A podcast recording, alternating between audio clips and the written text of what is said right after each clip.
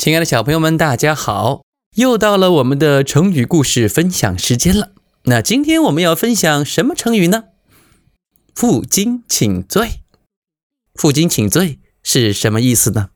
它是指啊，背上荆条向对方请罪。这里的荆条啊，是一种浑身长满刺的植物，往往表示主动承认自己的错误，请求对方的惩罚。那接下来，让我们一起走进负荆请罪的故事吧。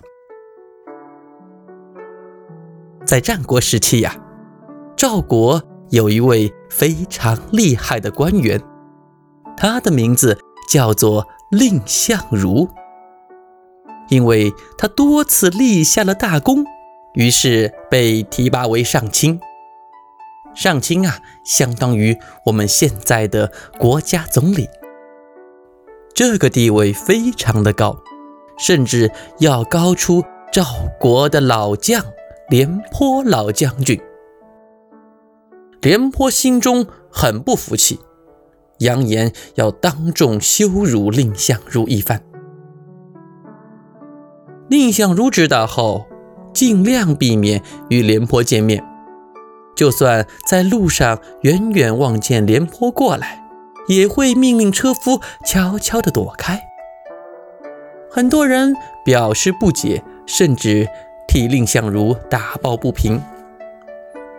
您的威望这么高，官职也比廉颇老将军大，为什么你见了廉颇老将军会如此的害怕呢？蔺相如听后微笑着对大家说：“哈哈。” 你们看，秦王那么厉害，我都不怕。难道你们会认为我怕廉将军吗？我之所以躲着廉将军，因为我知道一个道理：秦国之所以不敢来侵犯我国，就是因为我们的文臣和武将团结一心啊。如果我和廉将军不和，那么。敌国就有可乘之机了。我们要考虑国家的利益，就不能计较个人的恩怨。这些话呀，传到廉颇的耳中，他觉得非常的惭愧呀，知道自己私心太重，于是他就光着膀子，背着长满刺的金条，去向蔺相如认错了。这便是。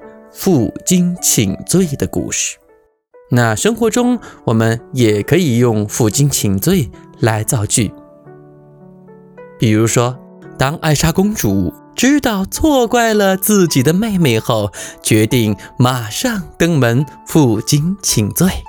好了，小朋友们，我是董子老师，下一期我们将分享的成语是赴汤蹈火。